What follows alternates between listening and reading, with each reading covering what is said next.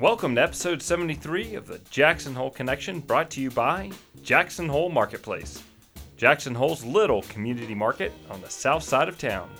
Please visit the jacksonholeconnection.com slash JHM to learn more. Hello from Jackson Hole. I'm Stephan Abrams, your host and guide today. Today's guest is Mike Jorgenson. Mike was raised right here in Wyoming and has spent most of his life in the hole, Jackson Hole. Note, I did say he has not grown up yet, because that has still not happened. Mike was one of the first people I met when I moved to Jackson Hole over 20 years ago, and unfortunately, we don't make enough time to see each other. Life happens when you have kids and just business. But when he asked to be a guest on this podcast, I was really honored. Mike has traveled around this state far more than most people I know. He has a deep appreciation for this state which he calls home, and more importantly, a deep respect for the people who make the state what it is. Mike will share some great insight into what it means to be a Wyomingite and how we can all live full lives. Mikey, it's awesome that you got to connect with the, that we got to connect with each other and get you in here for an interview at the Jackson Hole Connection. Well, thank you. I'm excited to be here. It's it we have a long history and it's cool to see where this all occurs now. in the basement. In the basement. That's where I have been uh, sequestered to is yeah. the basement. Yeah, that's, that's, well, I, I, know it's not an uncommon feeling that I've I've been there as well. You've been me. in the basement too. Yeah. we do go back a few years. Summer of 1999. Yeah. Yeah. Yes. Exactly. Yeah. yeah. And so, tell me the original connection to you and Jackson Hole. So I was born in uh, Brookings, South Dakota, mm-hmm. in 1970, March 1st, 1970, and, and both my parents, excuse me, were from South Dakota. Uh, my mom from Mitchell, my dad from Pierre, and they found their way to Wyoming as my dad went to law school in Laramie. So that was what brought them after they had both uh, finished school in South Dakota and gotten married out to to Wyoming and he spent his uh, whatever it was, three years, and graduated from University of Wyoming College of Law, and then yeah. So after law school, they they made their way back to South Dakota. He practiced law for a couple years in Brookings, and then moved to Jackson, where he's you know he's been here for most of that time. A couple uh, a three three to four year stint in Cheyenne, which is where I went to high school, mm-hmm. Cheyenne Central but yeah, that that's how I initially got here and was raised here for most of, most of my time, and it's home. We moved back in, as you mentioned, uh, our meeting in 1999. You and I, um, I had come back from Laramie from going to school there in about '96, and met Liz when I right when I met you, my wife Liz, who. Uh, is still here with me. you guys have been married how many years now? We have we got married in in uh, 2002. Nice. September of 2002. So. I remember the wedding. Yeah. I remember the party. Yeah. Well, some of what I can remember. Yeah. it was it was fun. It was it was a good it was a good time. Thank you for sharing that. You said something really profound to me. Your love and your dad's love for Wyoming. Yeah. Where do you think that comes from? I think it uh, stems in a, probably a number of places, but the the natural resource and beauty of of Wyoming, as you know, in a macro sense, and certainly our little corner up here, you know, is just uh, unlike anywhere else in the world. And he inst- definitely instilled that sense of place, both he and my mom, since I was as far as I can remember. Both my brother Chris and I. So I think the you know just how unbelievably unique Wyoming is in Jackson Hole and the in the natural resource and wildlife elements and just the the you know Yellowstone and and the Serengeti of really the lower 48 of the US it's it's just there is nowhere like it and so that is a big part of it and then you know, coupled with that, uh, for me, has always been the uniqueness of the people in Wyoming.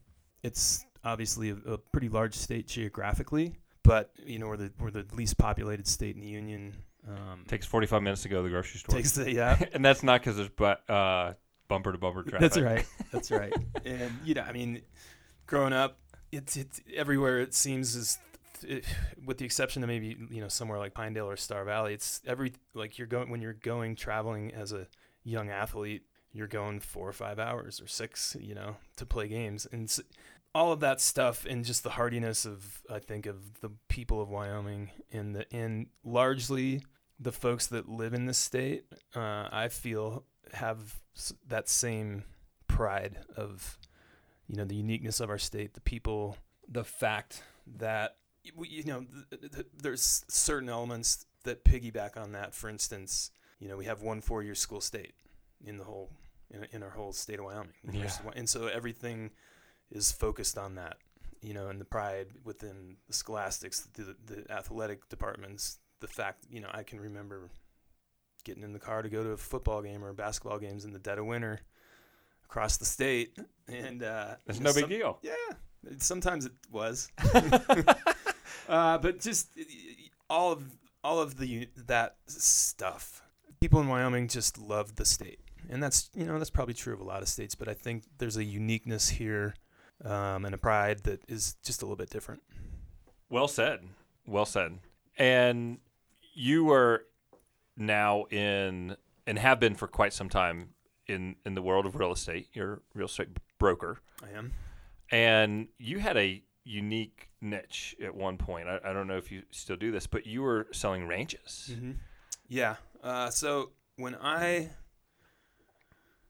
left the the hospitality world, which obviously where you and I had met in '99, um, and and sort of shifted gears, which would have been the, right at the end of 2006, um, I started to work with a company out of Bozeman, which was a connection from a friend that I'd grown up with here that had that had been with this company that's called Fay Ranches out of Bozeman for at that time he'd been doing that about 12 or 14 years and had we'd always talked about it'd be great to open a Jackson branch. We have, you know, the same passion for outdoor pursuits and land and and uh, all that that offers. And so, long story short, that's what I did. I, I moved into uh, the position of running the Jackson and, sort of Wyoming component of Fay Ranches for I did that for about let's see when I I shifted just to local real estate in in, in 2013. So I did that for six or seven years Mm-hmm.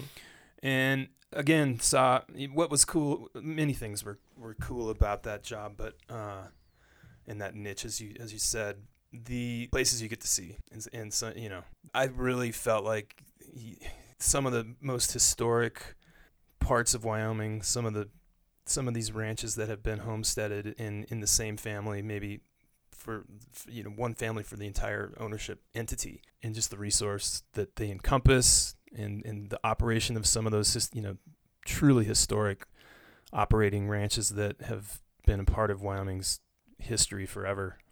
Um, it was awesome.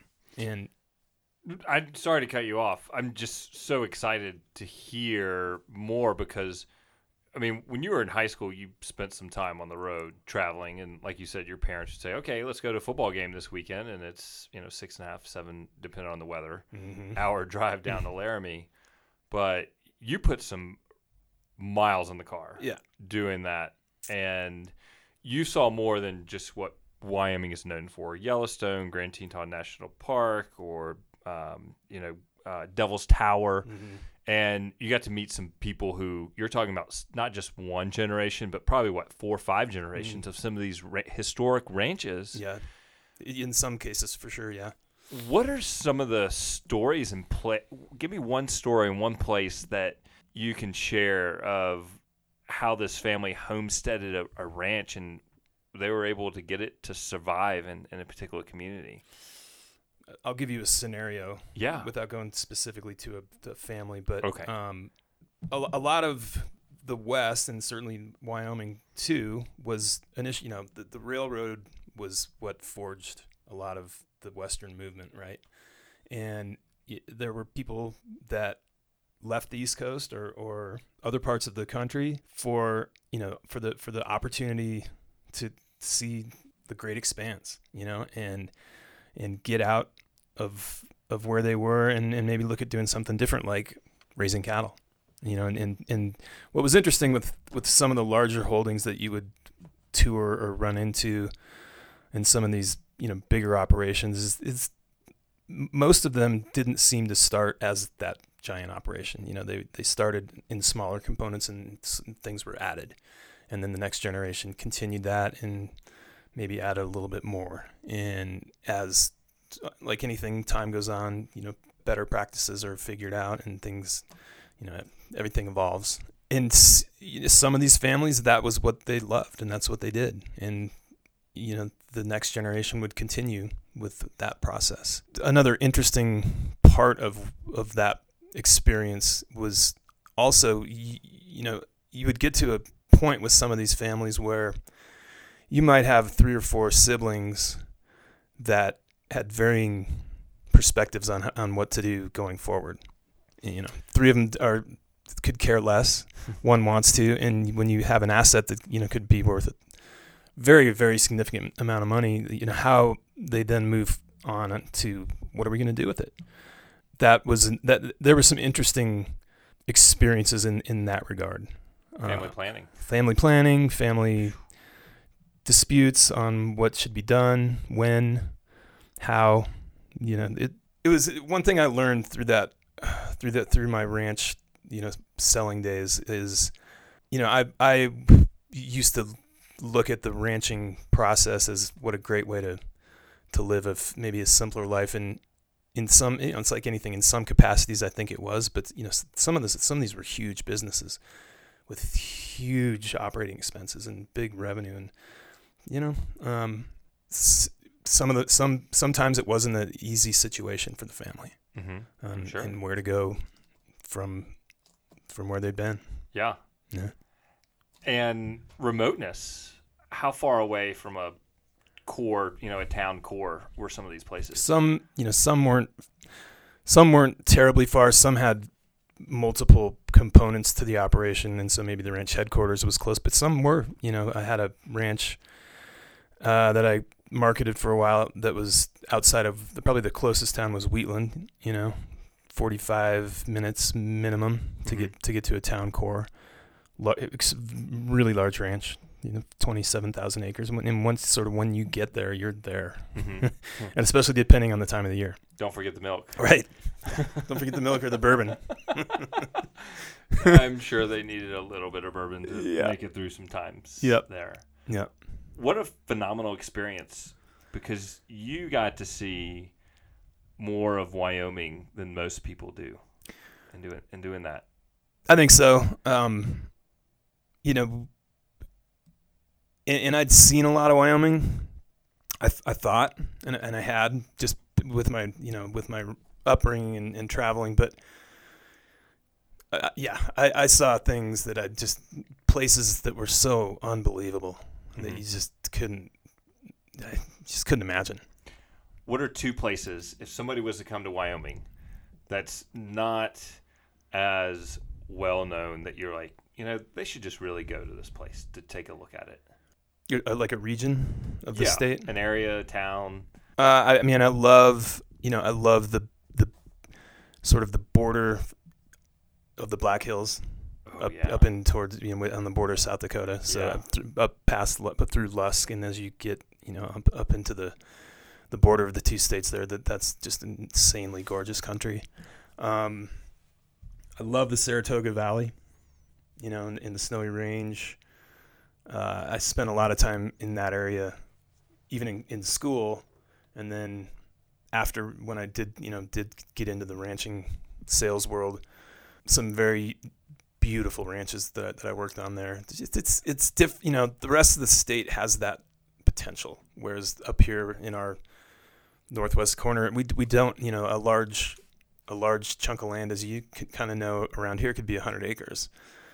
Um, you know, the ranch, a lot of the ranches, especially the big operating properties, you know, were twenty to eighty thousand acres, and so that that's a unique thing to see just the scope of it, right? First, and then you know the way something that large, how they operate it, and it's fascinating. I mean, it's it's it's it's it's a it's a really cool process. Like you said, it's a business, It's yeah, it's big business. and those folks have to have a plan in place to operate that business, Yep. especially when you're covering how many thousands of acres? Did you mm-hmm. say? I mean, it could. I think the biggest that I ever was part of in a transaction was on the deeded acreage, maybe thirty-five thousand. Jeez. But so much, you know, so much of Wyoming is is what I, is called checkerboarded. You Uh-huh. know, so the property could be X number of deeded, let's say thirty-five thousand acres, and but then they have you know leases in various forms, BLM or state land or whatever. That could be another you know fifty or sixty thousand. Jeez. So uh, those those people that manage those properties and you know work on them, they t- talk. What was um, what was one of the coolest things? Those folks know everything about that land, Yeah, I bet they do. and you know especially the the ones that had been doing it on the same property for a long time, and and uh, you know they just they know where cows might be getting might in the winter where they where they have lost them in the past and how to try to avoid that or better what what are the best places to put new stock water eh, resources you know uh, just the the common sense approach to really intricate tasks for an operation of some of those sizes smart people tough too Oh, I bet. Yeah. Yeah. Yeah. And you were talking about the the people that make up this community and the people that make up Wyoming. Why is why is that important to you? Well, I think it's it, it you know getting sort of going back to our initial break into this discussion. Uh, it's part of what makes Wyoming so special to me. Mm-hmm. Um, and there are great people all over the, the place, obviously, but the sense of community here, the you know, I'm probably biased a, a little bit in the in, in the sense that I've been here for you know most of my formative lifetime, um, and so I, am lucky that I still have you know friends that I, that I lived across the street from in 1975 that I get to still see, and now we have daughters that are in the same grade. You know, I mean, the the full circle with some of this stuff, it does not go un- unnoticed, and how luck how lucky that, that I am to still you know experience that, and, and you know lifetime of friendship with some of these folks, and um, and you know Jackson is a unique spot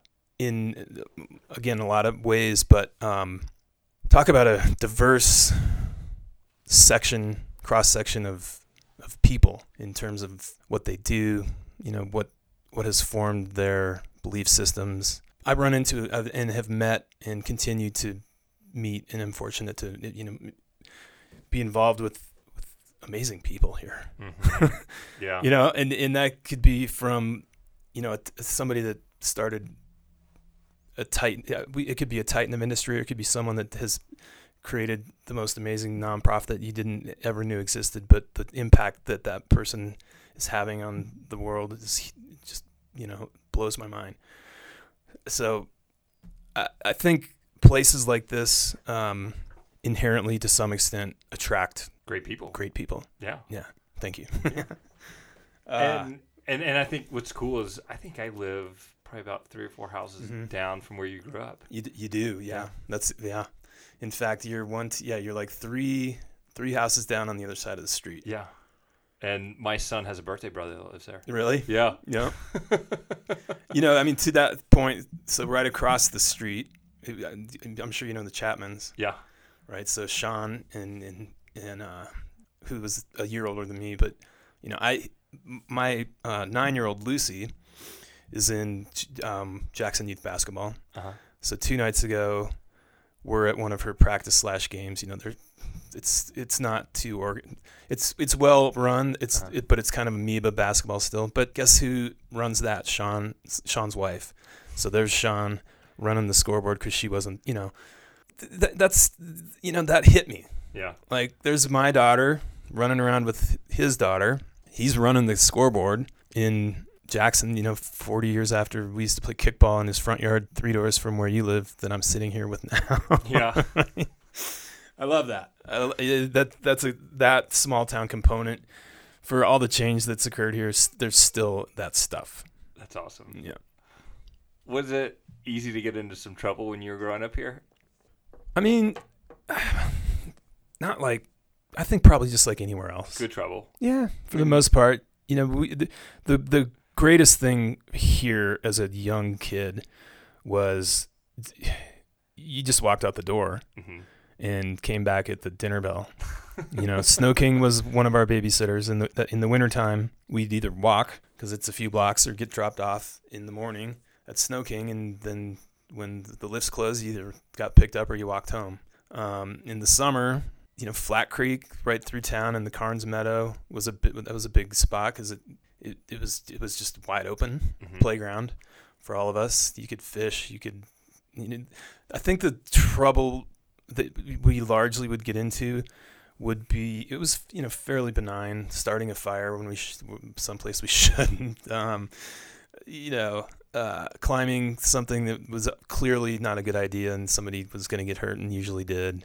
I I don't think we had the same challenges that maybe that, that a, some some kid in a city would. hmm I don't know. I, I never had that experience, but you, it was it was exploration for the most part, and and you know it was a different time. Obviously, get on your bike, eight in the morning. You know we didn't have helmets. Lots of cool jumps. I think a helmet was invented for I a bicycle either. back then.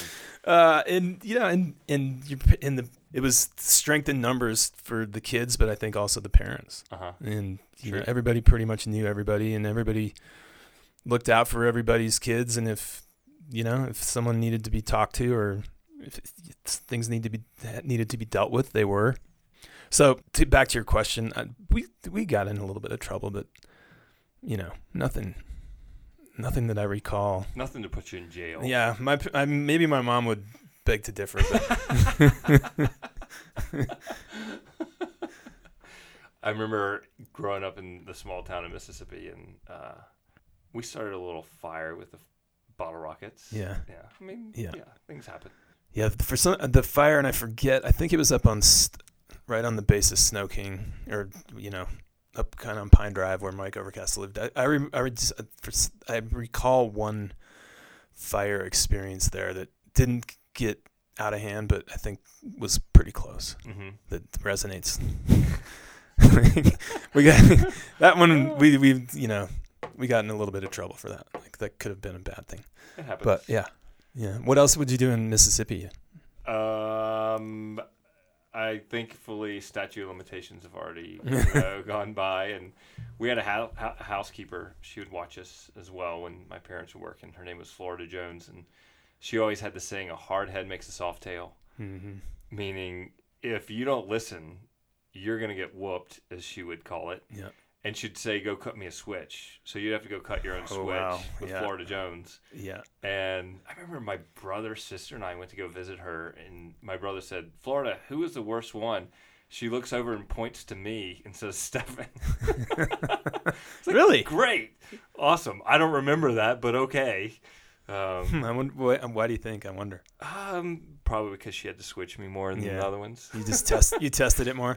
And my sister was so young; she was like her little baby. Yeah. So uh, my sister's six years younger than me. Got it. So Amanda didn't get switched. Yeah. Amanda got cuddled. Right, cuddled. Yeah. right. To where I got switched. If yeah. if if Amanda did something warranting a switch, it was probably your fault. It probably was. Yeah. Yeah. I That's get usually it. the case when you have a younger sister. Yep. We're going to take a quick break so we can get a word from our sponsor. We'll be right back. Jackson Hole Marketplace, the little shop south of town with a huge heart. The right place in Jackson Hole to stop for a hot breakfast and coffee or affordable lunch and beverage. Serving house made food prepared fresh during the week. Looking for a special Jackson Hole gift to send to someone in town or through the mail? No problem. Jackson Hole Marketplace creates custom gift packages ready to ship or deliver. Learn more today at the jacksonholeconnection.com slash JHM. So Mike, welcome back. Um, we were talking a little bit about me growing up in Mississippi, but more importantly, you growing up here in Jackson, Wyoming. Um, so growing up here, they, tourism was a big part of the community back then as well. I mean, that's what it was. Mm-hmm. And what Labor Day after Labor Day, what was this town like? Dead. Yeah, Yeah. I mean, you know, and I think that's the biggest, one of the biggest changes that is so clear. Because you're right from from what you started with. I mean, the parks had had have always been an enormous draw for tourism, and it, that was true when I was little. It was just such a smaller season, like you're kind of like you're getting at. Um, so the summers were always busy, you know. And I don't know, I can't recall. I don't think they were like they are now. You know, the, the amount of people, but the town was smaller also. sure. Um, but I certainly always recall summers just you know that our little town square area and the and the flow of traffic through it from you know middle of June through middle of August is just being busy and uh, but you're but you're right you know once once Labor Day hit or shortly thereafter it just phew, it was quiet So you you probably started skiing what late seventies, early eighties. Mm, I started yeah, probably let's see I probably started in like 75 What was the high tech gear then? Gear then, oh um which is considered super low tech now, probably. You know, I just re- you know I remember a lot of Rossignol. Uh huh. Bill, you know, Bill Briggs was who ta- initially taught us how to ski. He was he was running he, he was the skiing the you know he ran the ski program.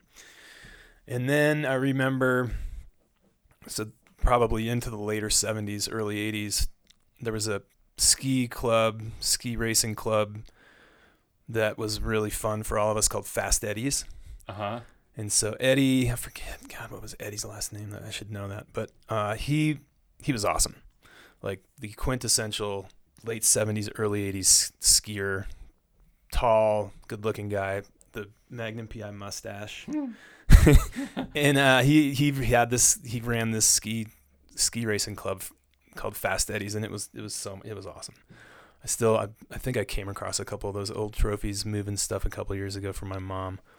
Um, so the winter, I don't recall being nearly as busy as it is now, but the resort was so much smaller. Yeah. Um, I, being a town kid, especially early on, in the early, you know, my let's say seventy six to eighty one or two, probably spent more, much more time at Snow King, and then as we started, and then the the um, Jacksonville Ski Club, which I started racing with, you know, that we we would spend a little more time out there. But it was hard, you know, it wasn't as easy to get around for for your parents that worked. And I mean, after school again, Snow King was a babysitter, and it was just simple on the weekends. uh, Being a town kid until we got a little older, Mm-hmm.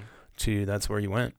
Yeah. So yeah, tourism uh, has always been obviously a, a big the, the, one of the big boons here. Yeah. Yeah. It's helped this community grow Mm-hmm. Im- immensely. Yeah. And being in the business that you're in now, that you're more in the local real estate business. What do you attribute your success in that industry to? Because you are one of how many real estate agents, registered real estate agents Well, in this town? I think what is it now? I mean, it ebbs and flows a little bit, right? But uh, I think 400, 450 maybe, a lot, right? Yeah. It's a it's a you know it's a valuable market, Mhm. right? But it's you know there there are a lot. I always I tell people there are a lot of wolves feeding off of you know the one carcass for Yeah. sure.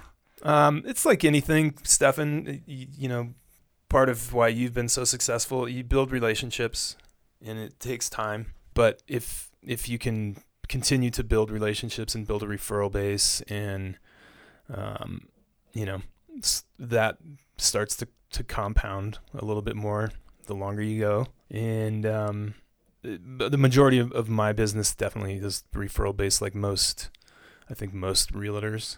Um, but it's a relationship business, absolutely. Mm-hmm. It you, you know you need to build them and uh, maintain them. You, I like what you said. It compounds because it, to be successful in life, it doesn't happen overnight. Yeah. It's all about that compounding. Yep. And it's just like interest, compounding interest, what it does for you. Yeah, right. And same thing with building relationships. Yeah. Well, and don't you think? I mean, it's just it. It really is true of almost any business. It, it, you, you you you've got to build them to begin with and build trust, Sure. and then that, you know, that feeds off itself Mhm. if you're doing it. If you're doing it the way you should be. Um, and it take you're right. It takes time. You know, I think I learned switching gears when I did into this this career uh, that it would take some time, and it, it certainly did. yeah. You know, it took it took some time. The overnight, the 20 year overnight success. No, no, Yeah. no. Every you know, every it, it's it's a it's it's a challenging business. I, I, I, I like it. I enjoy it, but um, the the misnomer a little bit that you just you know show up and Mhm. and sell a house and then they pay you a bunch of money isn't necessarily the way it goes. No, it's it's not as easy as some people think. Mm. Um, so you being a, a UW grad and always having that connection of playing sports, when you're traveling the state now, because you still go to games, hmm how many people do you see that you have grown up with? So you grew up going competing against people, and then you go to UW. Do you see people there when you're going to college, and then you start traveling the state to sell, you know, to be a realtor for ranches, and now you're going back to UW. Are you still seeing some of those people in those circles that say you played basketball against, or you were skiing against, or that you went to UW with? hmm Uh, n- a little bit less now th- than certainly in when we were in Laramie at school. Uh-huh. You, you you saw a lot of those folks, and you and I and you do still. You know, homecoming you'll see some some people m- more. I would say people that you know I went to college with, and we- we were in sort of the f- same friend circle. But you'll you know you'll see, for instance, one of the Gosar boys here. in- You know, at some point th- they were in Pinedale. Um, good athletes. You'll see somebody from Torrington that you you know played against for, f you know for years when you were growing up, and go, oh, there, there's you know, there, wow. And, it- and you'll get a you know brings back a flood of memories of all that stuff. Sure. Yeah. That I think that's what's cool and really unique about the state, and, and it goes back to what you had said earlier in in the show that you're always going to see somebody that you know around this place. Um, I, yeah, I think you know, and it goes back to what we were discussing. It's such you know, with six hundred thousand people or mhm. whatever it is now, it's not close to that. That's that is that's a unique thing, and that's again like to your point why you continually. It's easier to see someone you know than Even- California. even though the state is as spread out as it is, that Mhm. it takes seven eight hours to get to the capital, Yeah, or six seven hours to get to where the university is. yeah. It's it's still there. Why did they put the university in Laramie? You should know this. I should know. Uh, What I want, I mean, again, the railroad, the you know the UP path, I Uh-huh. think is is probably the is it's the answer I'm going to go with. Yeah. All right. But I think that's it, it's certainly one of the answers. You know, it, just the, the the the path of the UP is where these you know Cheyenne as a hub, Denver obviously, hmm Cheyenne, and then Laramie and across you go to go west. Yeah, that's where you see a lot of the towns where they grew up. From my understanding, is it's where they built water stops. Mm-hmm. Is kind of where the towns grew up Mm-hmm. because traveling across the state of Wyoming was not an easy travel for the train. Right. It's it's not as though it's going across Kansas just flat or even like Or smaller s- geographical state. yeah Yeah. Exactly. Um, so it was quite a challenge for that train. So they built these water stops, and then that's where the communities would start building and growing. And, and you can see it when you're on I 80 now, Yeah, for sure. which is a monster beast of its own. I 80. Um, I've had the, the worst driving experiences without question on that road. Have you been stuck in some storms and just, all right, we, we got to pull over. We're staying in this small town tonight because Oh. we're not going any further. Absolutely. Yeah. absolutely. Rawlins usually, sometimes Rock Springs, but you know, going back and forth from here in Laramie Mhm. in school, it just it, you were bound to get beat up every winter at some point. Uh-huh. And you, I mean, you've experienced the, when you couple, you know, if it's snowing and it's icy, and then the wind, you know, the wind is the kicker. Yeah. You, you can't see. Uh, Well, we know it because we don't get trucks in. We don't get deliveries in. ab- absolutely. Like right before Thanksgiving, we didn't. We were supposed to get a truck in, say on Tuesday. We didn't get it in until Friday, yeah, and it's because the interstate shut down. yeah, You got to make sure you got stuff, Yep. whether it's in your house on the shelves or wherever you know in your store on the shelves. yeah. Well, and we've all, you know, we've all, I have, and I'm sure most of us have seen, you know, I-80 speckled with semis just blown over. yeah. That there, there you go. hmm You know that that is a it's a tough road. The the wind cautions is because no trailer traffic because they will get blown over. Right. Yeah, which seems wild to you know really conceptualize to think that a semi truck I know. is going to get blown over. But those wind gusts are just It's massive. huge. Yeah. Which makes the state not for everybody.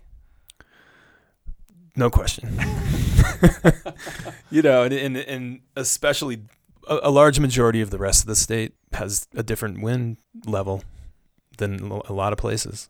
What do you hope? What do you and Liz hope that um, your girls will learn and appreciate about growing up here, and not just Jackson, but in the state of Wyoming? Great question. I I, think what I would hope in in what I am seeing, uh, first of all, I you know my my uh, a goal would be for them to to grow up here in through high school. You know the the the crew that they have, the the friends that they've been with from day one, all of them born here. To me, that's a that's such a cool and important thing to to have have that experience if you can to just go you know you go through your your life growing up with the same people. Mhm. and that can be your best friend Stella Rooks for you know for my 12 year old Sayer but it's also you know someone maybe that you don't hang out with all the time or all, all that much but you've you- you've known that person since kindergarten. That to me is a big big cool thing. Um, and I think that is also that also translates to uh, the state and its all the attributes that you and I have discussed here today. It's not for everyone. It's a kind of a different place. Mm-hmm. It's big and burly and can be nasty, but the, you know the people that decide to reside here, whether it's in Jackson or in you know Moorcroft, there's something that they love about Wyoming in the in the macro of all that stuff. Um, and the, the pride here, the pride of our people for the state and what's important. I hope that they continue to to get that and take that with them as as an important factor of growing up here. What values do you and Liz instill in your girls that that are connected to like the Wyoming values? Mm-hmm. Uh, kindness, Mm-hmm. respect, hard work, humbleness, um, love, for sure. Yeah, I don't know. That's those are good. I could keep you know I, I, I could keep going I guess, but the the big ones, you know what I mean? Like Mhm. be be good to people, have a have a have a kind heart, be compassionate, you know, respect that everybody's different Mm-hmm. and that's okay, and you know, go out and earn and and make happen what you want to in in the things you can control. So do your best, and like the end, the end of the day, if you if, if you follow most of that, I think at least our our girls believe, then yeah, you're you're doing the best you can, Sure. right? Yeah. Good for you guys. That's awesome. What do you think? What what would you what would you say to your sons? Oh, what would I say to my boys? Um, don't pee on your brother's leg. yeah, boys bring in a whole nother component, don't they? oh man, do they? Um, no, you can't hit your brother with that.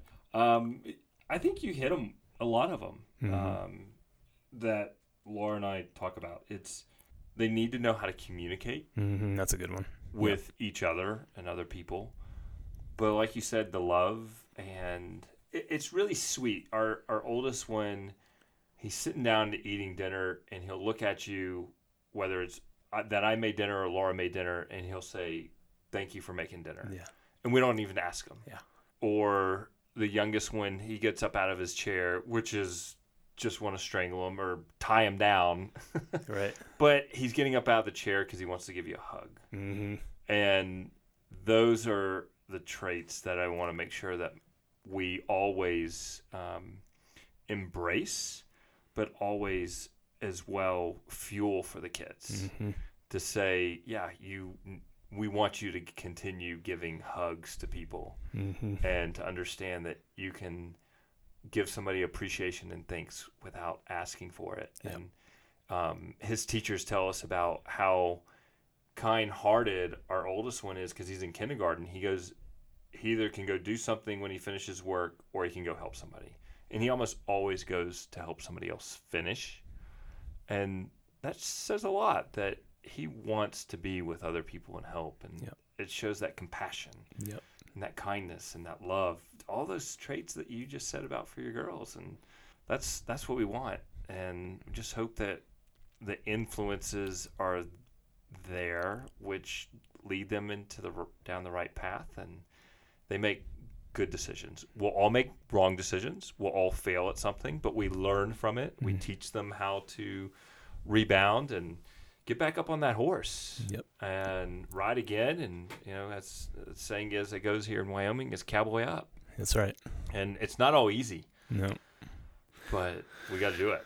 No, and I, I think that's well one thing that's that's so that I can relate to is because Sarah, our twelve year old, is just like Lewis. Lewis is the oldest. Yeah, Yeah.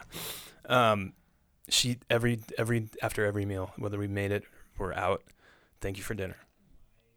You know, and I, it just yeah, it it still amazes Liz and I. We'll be like, thank you're welcome, babe. You know, Mhm. and but just the at at a, at, a, at the age of twelve to just have a baseline desire to just say that hmm is awesome. And I, I agree. It, there, it's such an interesting process to raise kids, and it's the greatest blessing. I mean, it's just unreal. But you said something right there that I, I think is is really it in a nutshell. Try to provide you know that quiver of the big tools, all the things we just talked about, and then you know you hope that their understanding of what that means and how they live their life will. Uh, well, you know, get them through the mistakes they're going to make in the hard times. yeah, so true, so true.